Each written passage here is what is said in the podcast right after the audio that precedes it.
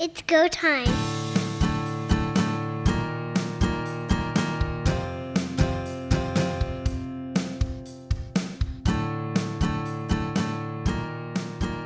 Week one is in the books, and we're back at our regular weekly review of the Canadian Football League here in 2023 as the season gets underway. Hi, everybody. Welcome to Third Down Gamble. Don Charbon along with Heath Graham. Interesting first week of football in the Canadian Football League. Let's get right to it. Takeaways from week one. Let's start with the quarterbacking. There were quarterbacks that were sort of under review, if you want to call it that, as they started this season. Of these, let's I'll give you some names. Taylor Cornelius of the Elks, Jake Maier of the Stampeders, Trevor Harris of the Rough Riders, Cody Fajardo of the Alouettes, or Nick Arbuckle of the Red Blacks. Are any or are multiples in trouble if they don't perform well in week two? The first one that jumps off the page at me is Nick Arbuckle with the Ottawa Red Blacks. We know Jeremiah Masoli will be the number one guy when healthy. Unfortunately for Ottawa, we don't exactly know when that's going to be. He's dealing with some lingering effects of an off-season surgery. Nick Arbuckle, as I said on last week's program, this was his opportunity to prove himself as a starting quarterback and maybe get a look from another team that is looking for a number one guy. He did not show enough, in my opinion, to solidify himself as a number one quarterback in this league. It's hard to put all of those opinions in play on one game, but so far from what he showed, it's a, a tough one for him to be seen as a number one quarterback, in my opinion. The biggest takeaway that I had from that game, especially with Arbuckle's play, underneath he seemed to be throwing it well, but he wanted to get to Jaelon Acklin twice Twice he threw into double coverage. Twice that ball was intercepted. That is almost cardinal sin number one when you're a quarterback. If that safety is drifting toward the receiver that's your target, don't throw that football. He did. Jake Maier, Calgary Stampeders. Interesting stat coming out from Derek Taylor. The Stampeders offense, 35% of their plays were plays that basically the ball was caught behind the line of scrimmage. Only a small number of plays went down the field in that football game.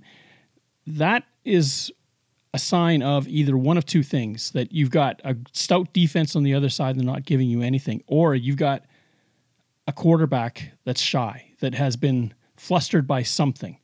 Look back to Jake Maier against the Lions in the previous iteration of 2022 in the playoff game. Didn't look too good hasn't improved from that moment to this.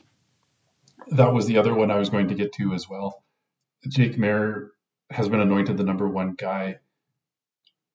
The Stampeders benched Levi Mitchell partway through last season with a six and three record as a starter, so not terrible. And they've they've put all of their hopes and ambitions on the shoulders of Jake Maier. This is again, this is his opportunity to step up and prove himself as an elite quarterback. We know the Stampeders have a history of developing and nurturing quarterbacks in this league, and we see it again and again through Bo Levi Mitchell. And before that, the list goes on. You can go through Dave Dickenson, Danny Barrett, Jeff Garcia. How far back do you want to go in that quarterback? Doug Flutie, the quarterback machine that is the Calgary Stampeders. It's some big shoes to fill for Jake Maier. And so far, he came out of the gate hot as a quarterback in Calgary, threw for over 300 yards in a lot of his first starts, but he hasn't been there lately, and he's going to have to turn it around to really prove that he is the guy. Let's take a move up the number two to Edmonton. Highway 2 gets you to the Emerald City and the Elks quarterback Taylor Cornelius. One big play but if you total up everything else he did in that game in terms of pass yardage, it didn't equate to that one big play that he got for the touchdown 102 yarder to Eugene Lewis. Yeah, that, that's true. And the question mark there is with that great receiving core, how accurate does he need to be? More accurate than we saw if he's going to lead that team to success would be the, the short answer to that one. We mused several times on this show, and I've heard it from other places as well. He could throw it anywhere, and there was receivers were supposed to be able to haul it in. Well, we found out that they are mortal, and that if you don't put it close enough to them, either the ball goes to ground, the ball isn't caught, or it's intercepted. For Cornelius, this was not a showcase game, and whether or not there is a tremendous amount of pressure as he goes into week two. We'll soon find out. For the Elks, it's it's troubling to see when you've invested in him and he comes out and basically lays an egg against the Rough Riders. We do know that there's a very talented Canadian quarterback waiting in the wings in Edmonton as well, in Tre Ford.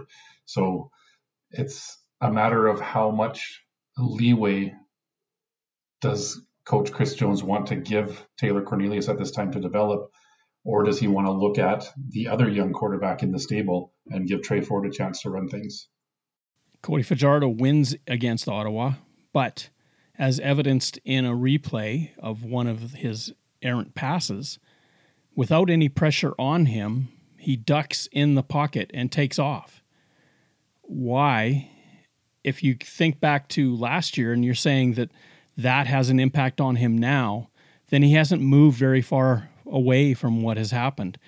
He's not trusting his offensive line. Granted, he did get sacked six times, when you've got a huge wall around you and you're standing by yourself and a clock goes off in your head and you say to yourself, I've got to get going, without taking a look to see if you needed to, I think that is a little bit unsettling. It is. But as you mentioned, he was sacked six times in that game he's probably carrying a lot of baggage from last year. The Rough Riders gave up 70 sacks last season, so he spent a lot of time running for his life and and picking himself back up off of the turf. I saw enough from Cody Fajardo to think he is going to be the number one guy in Montreal throughout the season. It is a change for him. Granted, he's worked with Jason Maas in Saskatchewan. That's carrying over to Montreal. Uh, it might take him a couple of games to get going, but I believe with that offensive line he's got around him, he will be okay. Trevor Harris, Saskatchewan, not great numbers against the Elks. A horrendous pass in the fourth quarter that didn't do anyone any favors if you were cheering for the green and white. He, of course, injured on the final play of the game that he was participating in. He has missed practice, so there's some questions about him. The other quarterback of note I guess, if you want to consider it, is as and you sort of alluded to it. It's what's going on in Ottawa. When do we see Jeremiah Masoli back? He is practicing again. I don't think the Red Blacks are going to get too anxious to put him in right away. You've got that bye coming up, so there's an opportunity to wait two weeks, but you've got a game before that bye even comes upon. I think you're right. Uh, it's an opportunity to give him one more week of preparation I would expect to see Nick Arbuckle as the number one quarterback this week. Is Masoli going to be healthy enough to be the number two guy and dress for this game? It kind of remains to be seen. But with that bye week coming up, if they can somehow eke out a win, it's going to carry them a long way. If they go 0 2 to start the season before that bye, it does present them with a little bit of a hole. But getting their number one guy back after the bye, healthy and ready to go, can right that ship pretty quickly. Of the games last week, Calgary was probably the one destination that had the smallest crowd watching the football game, especially for opening night. Now, granted, to be fair to the Stampeders, they didn't have the greatest of weather the last few weeks. Everyone's kind of worried about the smoke in the air, all that sort of stuff. So that definitely hampered what was going on.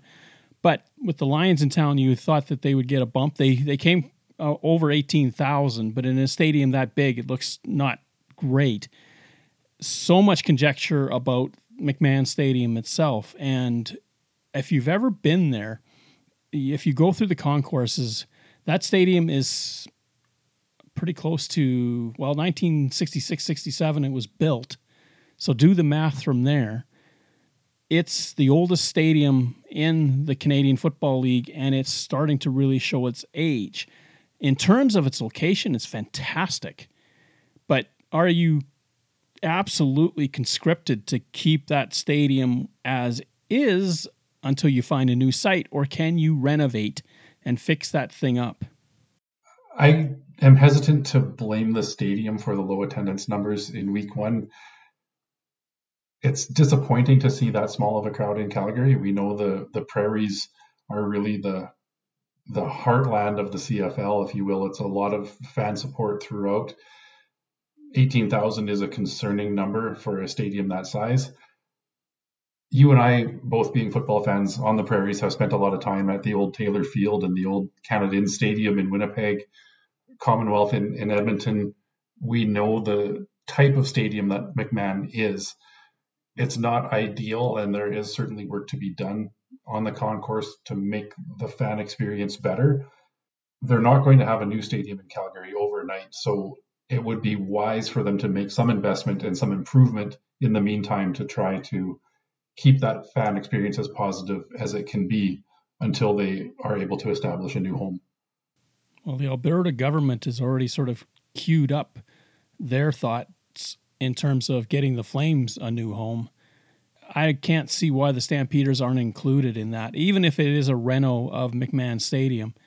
The cost for that would be far less than building a brand new stadium. And truthfully, having been to McMahon, I, I think it's a great sight line to watch a game from.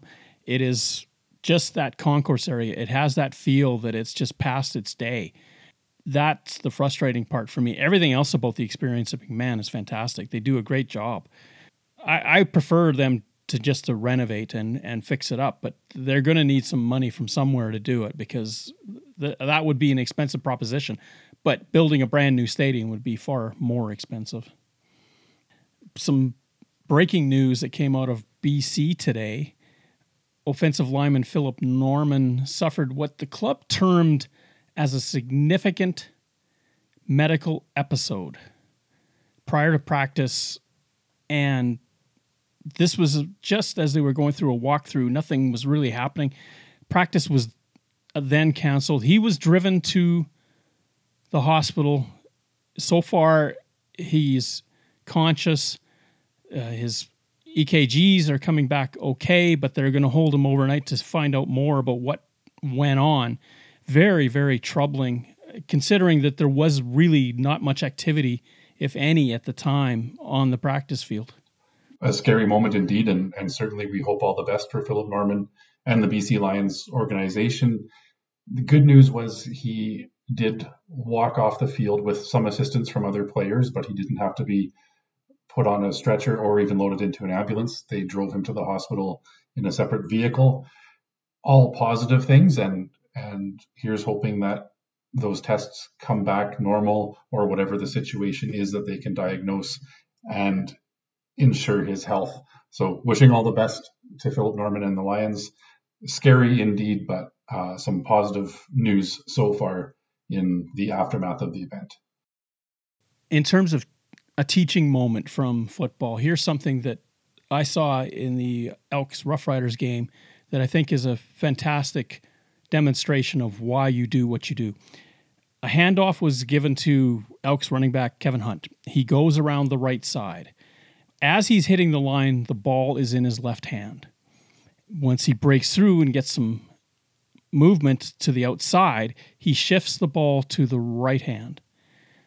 Within a few more yards, a punch out from behind, and the ball goes flying out of bounds.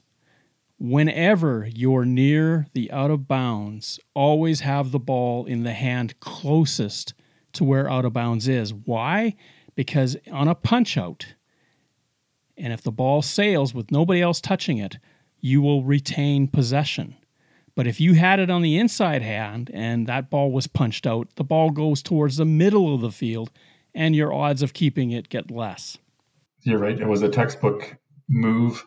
One of the fun nuances of the CFL is last team to touch it gets possession. And in this situation, a, a clean punch out goes to the offense it didn't glance off of anybody else on the way. So the the smartest play. But had it been in that left hand and a punch out, it could have bounced off three or four players on its way out of bounds or stayed in the field of play, in which case there would have been a scramble for the ball and anything can happen. So, um, like I said, it's a really fun part of the the league we don't need a solid confirmed possession. Last touch is possession. So um, a wise wise play showing that he's been well coached and pays attention when being coached. Second down. Opening night for the season was June the 8th. That's the earliest ever for a regular season contest. The Lions were in Calgary to take on the Stampeders. Vernon Adams Jr. looked good. Jake Maier did not. And BC withstood a bit of a rally in the fourth quarter and managed to hang on and win 25 to 15. Adams 28 of 36 in passing, which I thought was a typical Vernon Adams night. Jake Maier 20 of 36, that was where the the stumble I believe came. Vernon Adams did a, kind of a classic Vernon Adams game, as you mentioned. Two touchdowns, one interception. So he's a a guy that's not afraid to get in there and, and throw it. 270 yards is a decent night. And I'm just going to double check my math here, but I believe he had eight different receivers catch a pass in this game, which shows the ability to spread the ball around. He had fantastic pr- protection from that offensive line all night, and they did manage to establish a bit of a running game as well this was something that Calgary was really counting on was Kadeem Carey picking up where he left off. Now we're learning from uh, reports we get late today, which is Wednesday, that Carey is going to be put on the sixth game. And if that's the case, then they're going to have to really count on Peyton Logan to take over. Carey seven uh, rushes for 39 yards only. Logan three times for 34 himself there's no panic button in Calgary right now. They've been through this before. They've gone 0 2 at the start of a season and found their way through it and still finished over 500. That's not the issue for Calgary, but they do have to. And Dave Dickenson, I, I truly admire a coach that will say this to the media I've got to be better as a coach. A guy who's won a Grey Cup, who's been in the playoffs every year. It's what we mentioned earlier with Jake Maier and waiting to kind of see the development from him as a quarterback, having Dave Dickenson make these kinds of comments that he has to do more as a coach takes some of that pressure off Jake Maier. It gives him an opportunity to learn. Dave Dickenson has seen a lot in his CFL career, both as a player and a coach. So it's his opportunity to take the responsibility. If it's five games down the road and Jake Maier is still putting up similar numbers and they're struggling, maybe it's not on the head coach at that point. Kadeem Carey being put on the six game injured list is a huge loss for the Calgary Stampeders. I would say Carey is solidly in the top three running backs in the league, if not the number one running back in this league. Uh, a tough loss early in the season for him to be out. Peyton Logan had a fantastic average, averaging over 10 yards per carry in his limited action a little bit of a different style than Kadeem Carey, a bit more of a scrambling running back, whereas Kadeem seems to be more of a power back. So they do have to make some adjustments there to keep that that running game going. On the other side, Taquan Mizzell with the BC Lions had a really good game, 12 carries for six, sorry, 12 carries for 81 yards, a 6.8 yard average. I thought he looked really good. And from week one, I would say he's possibly my front runner for rookie of the year if he keeps up what we saw in game one. Game two, we move over to Winnipeg, where an almost sold out IG Field. Watch the Blue Bombers hang on to defeat the Hamilton Tiger Cats 42 to 31. You wouldn't expect that of Winnipeg at home on opening night. A 29 to 4 halftime lead evaporates with two huge turnovers that Hamilton put into the end zone very quickly. One, basically a fumble six, if you want to call that, and the other, the ball taken down to the two yard line one play later. They're in the end zone and the game is on. And a blocked punt for a touchdown. So the Bombers saw almost a season's worth of weird plays going against them in one game. Fortunately for them, Zach Collaros looked really sharp and put up an amazing first quarter with three touchdown passes. And that really carried the Bombers through. They did have to hang on. At one point, it got down to an eight point lead, so a one score game. No panic from the Winnipeg Blue Bombers. They shrugged off their misfortunes, marched back down the field, and got a 51 yard field goal from Sergio Castillo, which has further endeared him to the Winnipeg Blue Bombers fans. He was perfect on his converts, perfect on his field goals, and seems to have put that kicking game struggles out the window already in the first game of the season. James Butler for the Tiger Cats, the big uh, off-season signing, did all right. Got a touchdown. I'm sure he would have loved to have been in BC one more time with his four touchdown game against the Elks on opening night last year. The Ticats, the big question mark around them, Bo Levi Mitchell, and how was he going to adapt to that offense? Well, him and Tim White could not get on the same page. If they do, I think that Ticats offense is going to be dynamite.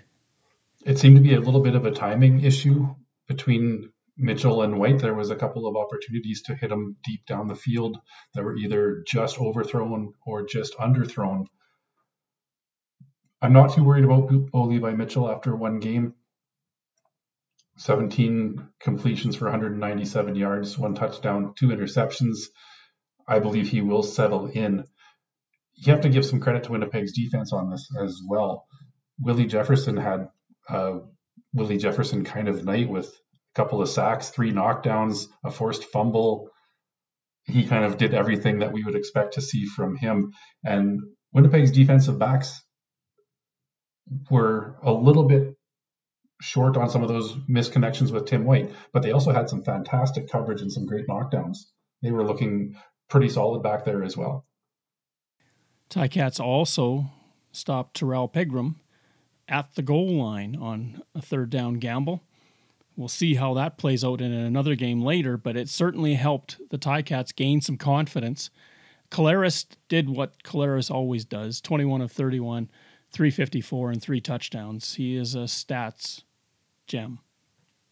And again, no panic from Zach Collaros. He is probably the most calm quarterback in the pocket in this in the CFL. If he starts to feel a little bit of pressure, he doesn't run to the sidelines. He takes a couple of steps one way or the other, gets himself out of trouble, and looks for a receiver. That has continued. He's the two-time reigning MOP for a reason, and looks to be in great form already to start this one. And this all without their number one free agent signing on the offensive side of the ball. Yeah, we did see Kenny Lawler is on the suspended list here for a couple of games, but they managed to spread things around. Nick Demski had a fantastic first half with over 100 yards receiving and a touchdown. Drew Wolitarsky with a touchdown catch. Rasheed Bailey didn't see a lot of balls thrown his way, but he did catch one for a touchdown as well. So once Kenny Lawler gets back into that lineup, you have to think that it's only going to improve an already solid looking offense. Kind of wonder about Carlton Agudosi, who had such a stellar game in his only real game last year against the Rough Riders and one catch for 40 yards and otherwise was a non factor for Winnipeg. I think he's going to kind of fill that role that Darvin Adams played for a number of seasons in Winnipeg. He's not going to be the number one target, but he is a deep threat. He's a jump ball threat. And if they don't overuse him, he's going to be a, a great weapon for Winnipeg. The one concern I have from what I've observed so far is a little bit in his conditioning. He seemed to tire in that game where he had the couple touchdowns last season. He was only targeted the one time, and it was a 40 yard catch. So if you're using him sparingly, he's dangerous. If you if you're targeting him eight, nine, ten times in a game, I think that conditioning is going to come into play. Saturday night at Percival Molson Memorial in Montreal, another huge crowd. And the Alouettes don't disappoint, winning 19 to 12 over their arch rivals, the Ottawa Red Blacks. For Cody Fajardo, this was his coming out party. 14 of 21 for 261, an average of 18.6 yards per completion, which led the league in week one. That was a great start. We did talk a little bit earlier about what we saw from Cody Fajardo, and it's more is he a little bit shell shocked from what happened last season with that lack of offensive line protection? Looking a lot better in Montreal this year, although you have to give credit to that Ottawa defensive line and linebacking core that did get to him and put some pressure on. Nick Arbuckle, 19 of 35 for 176, but those three interceptions were just huge, crippling drives for the Red Blacks. They were, and they also struggled a little bit on special teams on the kick return game. You think of Devonte Dedmon and the dangerous player that he is. Montreal special teams kick coverage was phenomenal to keep him contained all night. The Alouettes defense, which I kind of trusted would be their strength, was in this football game. The Alouettes with the win at home, of course, generates some enthusiasm. Ottawa now gets to go home to play their next game. The final game of the weekend, we saw the Edmonton Elks host the Saskatchewan Roughriders at Commonwealth Stadium in Edmonton. A huge crowd, biggest crowd since 2013, over 32,000 to watch this one.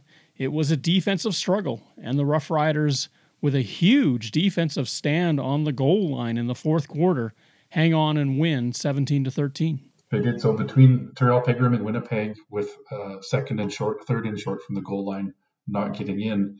And then this game as well, the defensive stand by the Saskatchewan Roughriders. It's amazing to see that many short yardage holds by the defense. That Saskatchewan Roughriders defensive line was phenomenal on that goal line.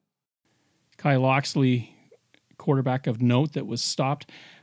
I'm I take some umbrage a lot of times when commentators say it's a yard, you should be able to get a yard by falling forward you you always dismiss in that commentary that the defense is coming at you the other way.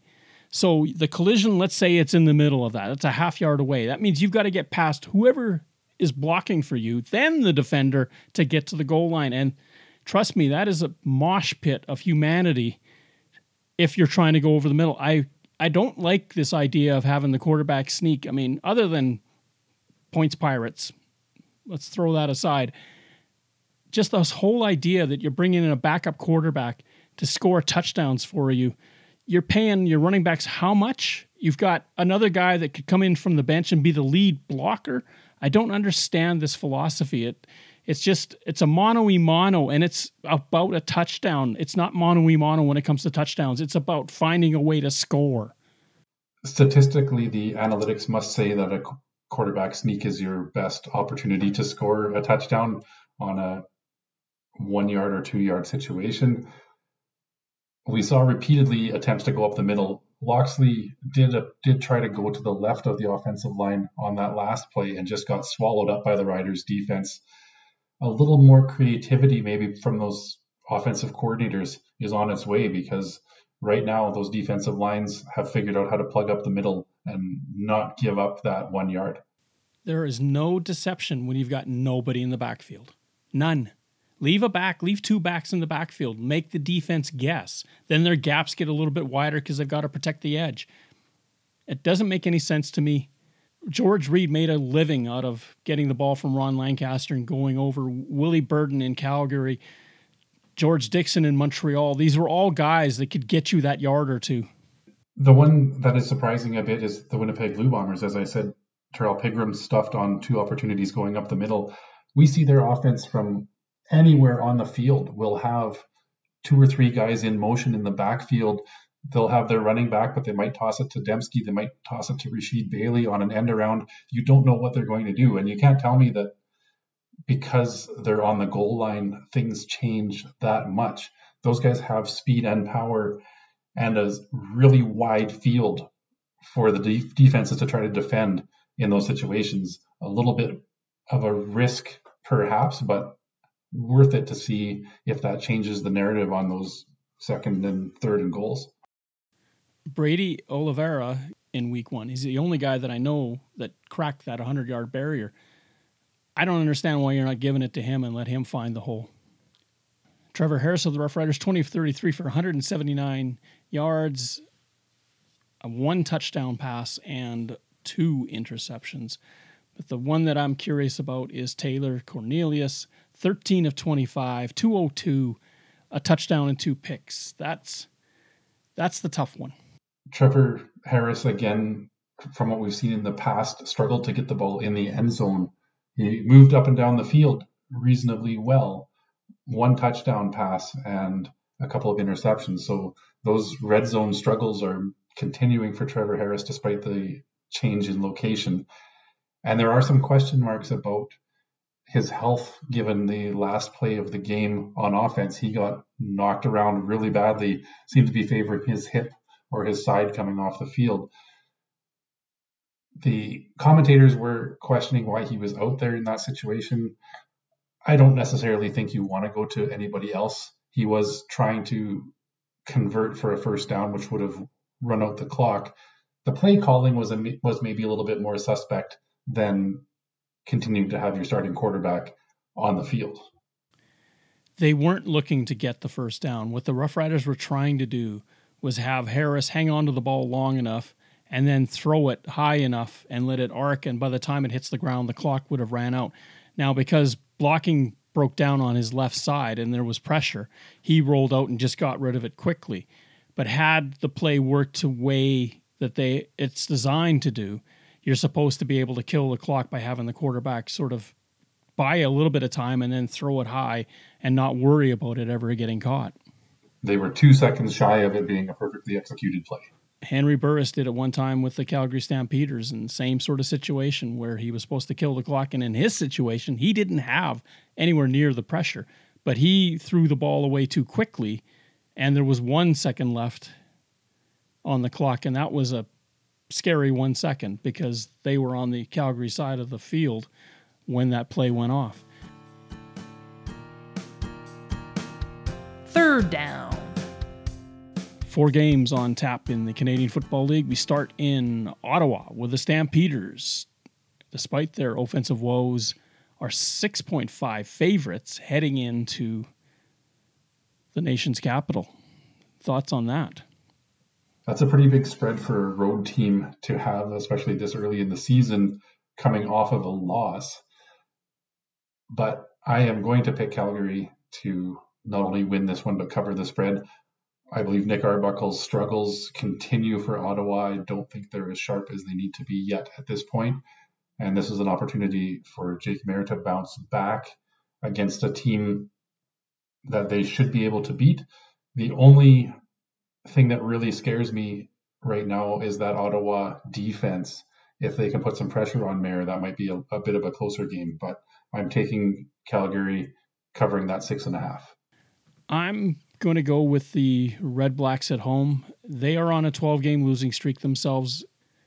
Incentive, yes. Arbuckle used to play for the Stampeders. Ottawa typically plays Calgary very tough in Ottawa. I'm going to take Ottawa against the spread. Pat has sent in his picks. He's going the same as you. Calgary covers, and so does Andrew of Andrew Hoskins of the Turf District podcast, who I, I remissed in not including his stats from last week. He went two and two, but he uh, has sent his in, and he's going with the Stampeders as well in Ottawa. So interesting. The the road team with a minus six point five. That's pretty rare. Getting that much love. Friday night. Speaking of road teams that are getting a lot of love, the Winnipeg Blue Bombers are minus 6.5 going into Regina at Mosaic Stadium to take on the Rough Riders. Recent history has shown that the Bombers know how to win in Regina, whether it's playoff or regular season games. Battle of the unbeaten in week two with the 1 0 Bombers against the 1 0 Rough Riders. I saw enough of Zach Collaros and those weapons from Winnipeg last week that I am confident that they come into Saskatchewan, continue their winning ways at Mosaic Stadium, and win by at least a touchdown. So they're going to come in, cover that spread in Saskatchewan's home opener.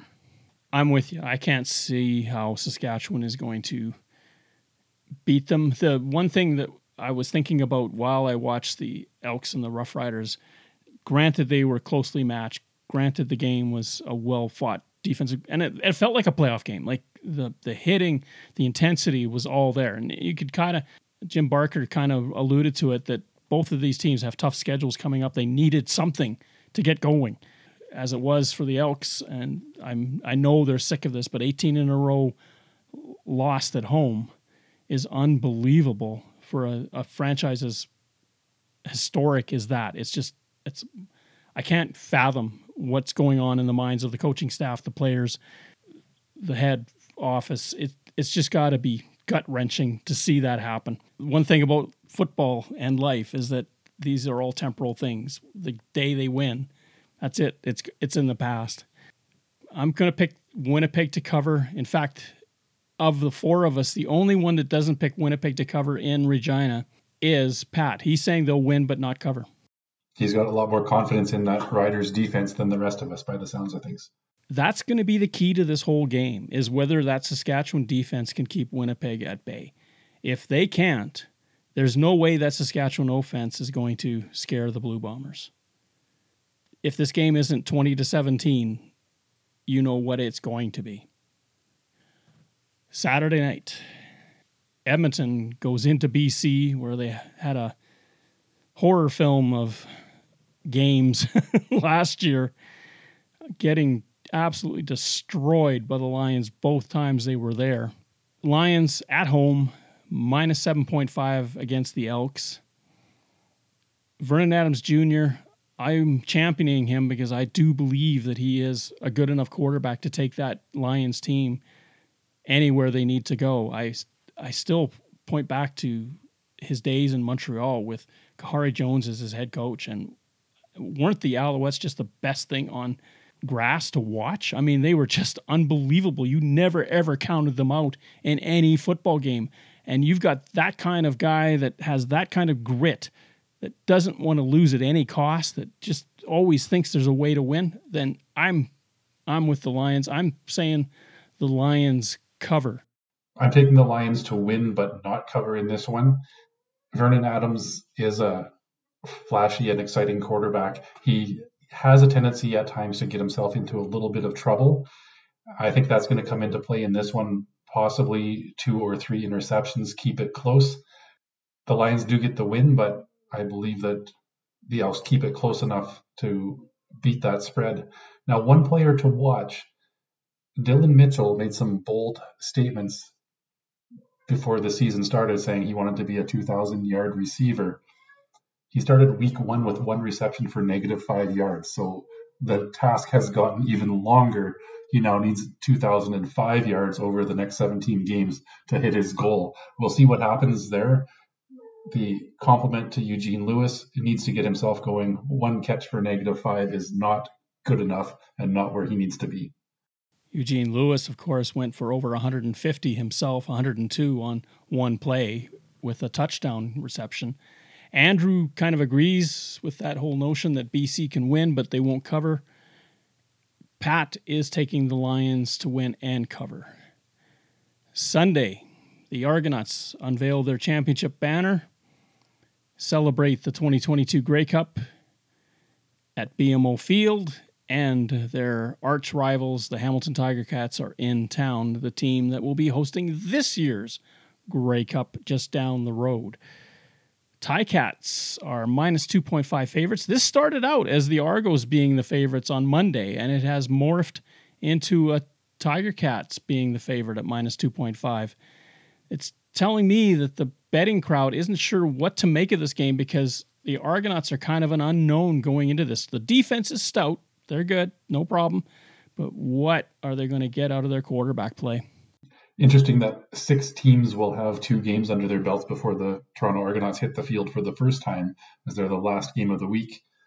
Everybody is curious to see what Chad Kelly does leading that offense for the Toronto Argonauts. Myself, I'm picking the Tiger Cats to win this one on the road. I, I think the Road Warriors are going to have a big week at picking three or four road teams to come away with the win. And in this one, they are going to cover that two and a half. It's only a, a field goal is enough to cover the spread. And I believe that Bo Levi Mitchell gets things going the right direction for the Tiger Cats and they pull this one off. I'm going the other way. No, I'm not. I'm thinking Hamilton will pull the upset. If it is an upset, I, I just have a lot of faith also in Bo Levi Mitchell, and he's a driven individual. He wants to do the best he can for his new club. And Andrew has gone with the Argonauts. Pat has gone with the Argonauts. So two people think that the Ticats can't cover. Two people do. Just quickly from last week, Heath, you were right on three of four. Pat, three of four. Andrew, two of four. Me, just one of four. What does that tell you? Whatever I have to say, don't listen.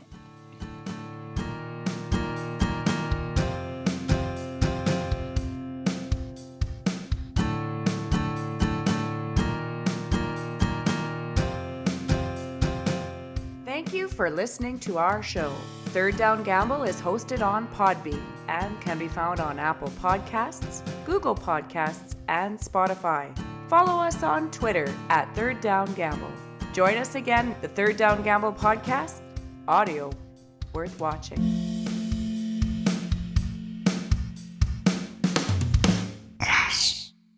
Third Down Gamble uses the expert resources provided by Canadian Football League player and game statistics for analytics, game notes, and statistics, and 3downnation.com for news, insight, and in-depth analysis.